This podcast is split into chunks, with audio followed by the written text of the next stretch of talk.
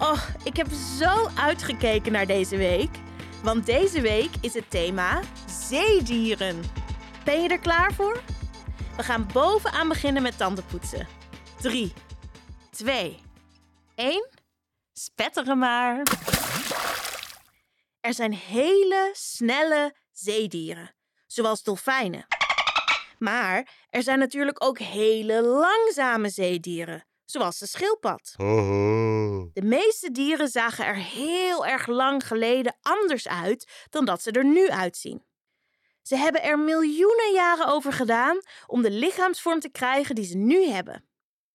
Die hele langzame verandering noemen we de evolutie. Door de evolutie kunnen dieren zich uiteindelijk steeds beter aanpassen aan hun omgeving. De voorouder van de dolfijn had een ronde neus. Maar door zijn lange spitse neus kan een dolfijn nu veel sneller zwemmen.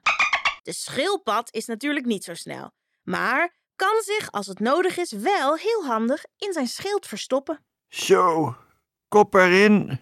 Nu kan niemand me meer zien. Zo heeft dankzij de evolutie ieder dier door de natuur zijn of haar perfecte vorm gekregen. Draai nu je tandenborstel om en begin je ondertanden te poetsen. De dingen die wij als mensen ontwerpen en maken zijn natuurlijk niet geëvolueerd door de natuur. Ze zijn door ons bedacht. En dat terwijl de natuur heel veel perfecte vormen heeft. Die apen we daarom soms gewoon een beetje na. Ken je bijvoorbeeld de bruinvis? Dit is een leuke kleine dolfijn met een hele korte snuit. Vroeger noemden ze de bruinvis ook wel een zeevarken.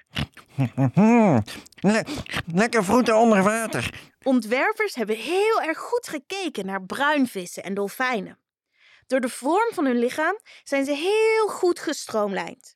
En als ze zwemmen glijdt het water zo langs ze weg. Hun lichaamsvorm zie je daarom terug in veel dingen die door de mens gemaakt zijn. Bijvoorbeeld in duikboten. Een spitse neus, een breder lichaam en een spitse staart. Dat was het voor vandaag.